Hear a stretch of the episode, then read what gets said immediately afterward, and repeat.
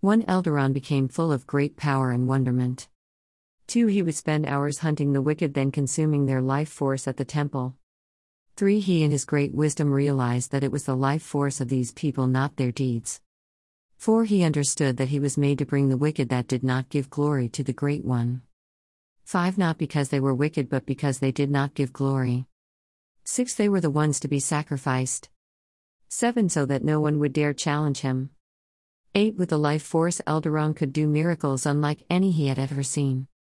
9. He could fly, move great mountains and destroy things with a wave of his mighty hand. 10. Eldaron in his wisdom was able to create life itself. 11. He would make a son, that was a child of the night.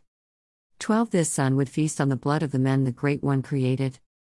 13. This seemed fitting to Eldaron, that his children would consume the children of his father, WHO lost faith in him.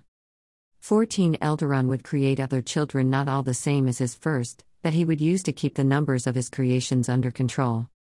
15. Time was coming close to the day of judgment. 16. The Great One was to return before the Yule festival with his proclamation. 17. Eldaron gathered his forces in secret. 18. No longer sharing the pure white kingdom with the firstborn son, Eldaron had created his own kingdom. 19. Eldaron was ready for battle if the Great One would turn on his greatest creation. 20 Eldaron also tried to keep peace among his children. 21 Each of them being different, they did not care for each other. 22 Eldaron being wise had them meet once a moon cycle to maintain in peace.